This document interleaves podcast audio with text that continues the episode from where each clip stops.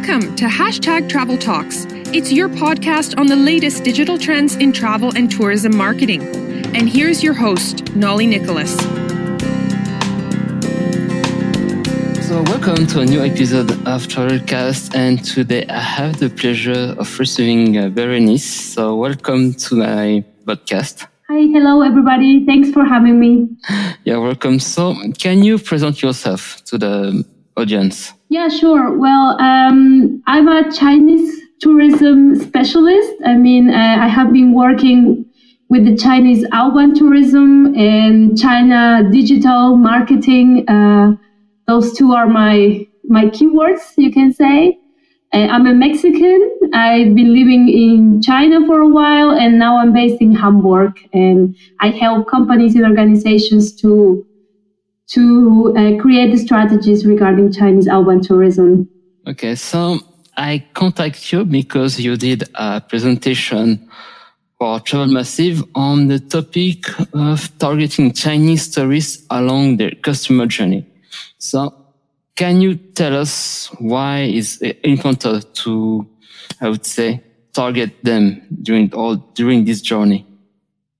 I think that's really important because um, Chinese tourists are really keen on doing homework. I mean, they they spend quite a lot of time uh, researching and gathering information before a trip. So uh, I think we we should take this phase into consideration. Uh, I, I encountered that during my career that uh, many of the clients I work with they say, well, I was waiting for them to come, but that's not really the approach. I mean, you really have to go and target the, the clients before the trip. So that's why I think it's very important these uh, touch points before the Chinese reach a destination. And of course, within a destination, it's really important to offer quality uh, products and services uh, that are somehow Chinese friendly. And I think that's that's something also that we can uh, implement or do better in the future. Also, can you, I would say, explain us why, what is the opportunity of, I would say, targeting those customers in particular? Uh, of targeting Chinese tourists, you mean? Yes. Okay, yeah, well, I think uh, we have been all seeing how Chinese tourists are really are really popular and also traveling everywhere in the world. I mean, uh, in 2016 there were 135 million Chinese traveling overseas. I mean, that's a really huge market opportunity. That's important to see and to to know, but it's also important to see these numbers from a closer perspective because not of all of these 135 million Chinese went uh, travel long haul to long haul destinations. I think there are a lot of them that are going to Greater China, like Hong Kong, Macau, and Taiwan are still the main destinations. But well, as the market evolves, um, it also re, um, it has been it has become more mature, and that's why um, now there are other destinations that are that Chinese also want to visit not just the neighboring countries. I mean, the neighboring countries continue to be a, um, a big part of the market, but they are looking for new experiences uh, far away to far away destinations. And well, must see destinations are still in Europe and in the USA. But we see how, uh, especially young Chinese, they are really keen to go to distant places in Argentina, Antarctica, Brazil, Iceland, Mexico, etc. Okay, so can you, I would say, explain from start to finish the, their customer journey, how they discover the place they want to go or to visit? Yeah, sure. Um, I think a lot of this uh, this customer journey is happening online. Uh, I would concentrate on online platforms that are used by Chinese tourists. Um, I I think it's it's really important to point out that well, China is the number one country with most internet users, and the users are mostly mobile users. 80% of these users uh, are using an, a mobile phone to connect. And well, I think this digital usage is uh, happening in well, Chinese are bringing their their uh, digital equipment with, and and they use it in a destination. And before the destination, I can mention some of the of the platforms that they use to to reach. I mean, to reach uh, to reach information and also to do some bookings. Okay, can you tell us more about those platforms? Because uh, we know that China, I would say, have their own ecosystem, Mm-hmm. and can you would say for someone who doesn't don't know about those um, platforms, what are I would say the most would say famous or common platform in China? Sure. Um, I think, uh, well, where Chinese are looking for information, first of all, uh, before going to the platforms, I think it's important to say that uh, much of, of the Chinese travelers are continue to looking for information in travel websites. So these are official or travel related websites or blogs. So a- around 51% um, of the Chinese travelers in general do this. And social media, well, is still also very used and is, is followed by the travel websites. Is there is I would say a specific platform because I know some name like WeChat.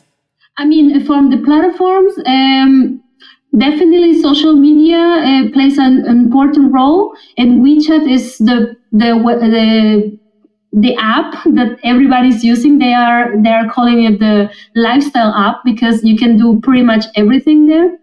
Um, it's important to say that in China, the apps are not so fragmented like in the Western world. I mean, we talk about uh, WhatsApp and we think about messaging all, only, but in WeChat, you pretty much have you have Facebook and WhatsApp and videos and everything. There are so many things going on in one uh, app, and I think that's one of the most active social media platform in in China, and it's also the most used also for from Chinese tourists to gather information before traveling. And another question is about, say, the content and how, for example, um, European travel brand can, I would say, write a content on which can appeal to Chinese tourists. How do they think, I would say, differently on content or they are thinking the same as in Europe? Oh, well, Chinese are very practical. They would like to get a lot of practical tips and they would like to get a lot of um, local information. I mean, they would like to have this, this feeling of being a local in a destination. So I think it's, it's important to, to give a lot of practical tips, a lot of information, and also it should be really visual attractive. I think uh, they they play a lot of uh, they it plays a key role in in sharing a post or not. I mean, or, or of getting the attraction. Yeah, it has to be visual attractive. And what about videos? They also, they also love those kind of content. Yeah, sure. I think nowadays um, popu- uh, this video and live streaming is really popular in China, and and you you well you can see for example in this uh, platform Mafengwo, they have a report from independent travelers, and 42% of the travelers they said that they become inspiration from a travel video. Um, I think video is really important, and it's not just about the normal long form video, but a short, vi- short video. This is semi-professional or self-made videos. Those are really um, important now in China, and they are really commonly used to promote events or to launch products or to give some short pieces of information. And especially, um, these are very much used for key opinion leaders. Okay. So in China, everywhere, especially in uh, Toutiao video, those are one of the platforms that are known for short videos. So the platform in China, what is, my question is, what is the YouTube in China? There is a YouTube version, Youku, you can say that. Okay. Yeah, and they are specialized in long form, professional made videos. And a lot of people go there to watch also movies and soap operas. Okay. And is there is other platform, uh, except I would say travel, uh, your video platform on social media? Is there is other, I would say, website or platform on which brands are also have to be on? I think uh, WeChat is really important because, uh, I mean, there you can pretty much do, you can create brand awareness in, in WeChat. You can have your official account and somehow you get a something like a website in WeChat and then you can share information and link external websites. And also you can have like FAQs or uh, give customer service from there. And WeChat is also really good because you have something like a Facebook wall and then you can share uh, stories you can share videos you can share photos. So for create brand awareness is which are a really good thing. Also you can communicate with possible uh, or current clients and partners. I mean wechat has something like um, group chats. Okay. and it's pretty much used everywhere nowadays. I mean all the clients I have or the, the content, the friends that I have in China, they're every, everybody's in WeChat. And it's quite common to do business in WeChat. Like you're 24 seven there sharing with your clients or your customer, your partners. You can also do that. Okay. And uh, also, well, you can also offer customer service via WeChat because there is this uh, chatbot function. And you also uh, can do some mini programs in WeChat. This is like uh, cloud-based programs that are are in the app, so you don't have to leave the app. There, everything is happening inside WeChat, and some destinations are using it as an in guide, uh, in destination guide, so you can have information about a destination or about a product or a service. That's also an offer or how to offer customer service via WeChat. Okay, and, and I think besides WeChat, um, I think it's really important, of course, to be in so platform be Youku for for videos or a Toutiao for videos, which are for short videos.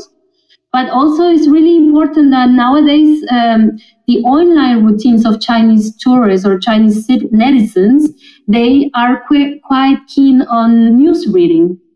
So all these uh, websites uh, well, there is one that is quite important, Jinri Tiao. And this one uses artificial intelligence to offer a list of headlines of articles, videos, and information in general. Okay. And this is something that nowadays a lot of Chinese are downloading and uh, are really using these kind of apps to reading news. Okay. And as you're working, I would say, between Europe and China, what did you find? What is the most difficult part for, let's say, Western brands to adapt in those platforms? I think it, um, it's, it's really important to start from the beginning with a strategy. I mean, if you're going to communicate, you have to have a consistent content strategy. And uh, because, I mean, uh, the platforms are huge and you really have to find a niche and you really have to uh, adapt your message. I mean first of all you have to start with a proper chinese name. I, I think many many of the web the the, um, the companies they don't they don't really start with that. They start posting and they assume okay i just keep my name in english and it should work. Mm-hmm. but i think it's, it's a good idea to to create a name from the beginning. And I also think it's a good idea to to review what the customers are already saying about you. Because there's a lot of nice information going on and or there maybe there's a lot of discussion about a destination or a product or a service and you need to use this information as well to to create your content strategy. And and in that way you can serve the necessities or the needs that uh, chinese tourists have so I think, first of all, it's really important to be consistent. And I think it's also important to open your mind a little bit because the ecosystem is really different. I mean, the digitalization in China is happening really fast. And um, there are some clients that they still don't don't believe why in China they all want to pay with mobile phones.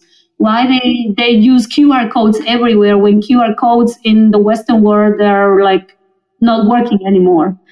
So I think this this change of, of perspective is really important, and to find out that uh, without this digitalization, it's really difficult to to target the Chinese tourists. Okay, uh, maybe I have a question. Maybe it's quite difficult for you. Is what? Do, how do you? I would say explain the fact that in China, the digitalization is going so far, I would say, ahead from Europe?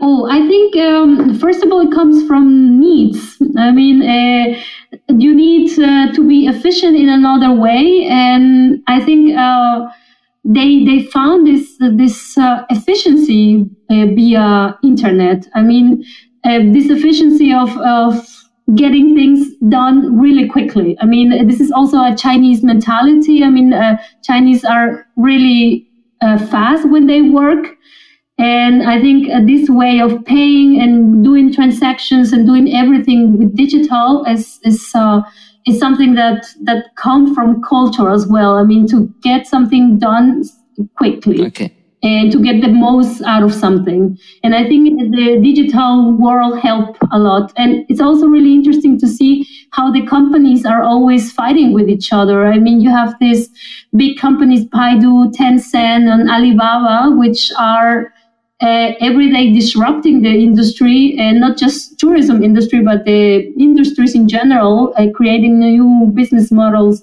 based in digital technology. Okay so i think we, we have to go in china if you want to see the future. Ah sure definitely. I think it's really interesting to see or when the tourists come to to europe they say hey, why do i have to pay with coins uh, uh i don't get it and yeah, that's that's uh, something we still need to work on.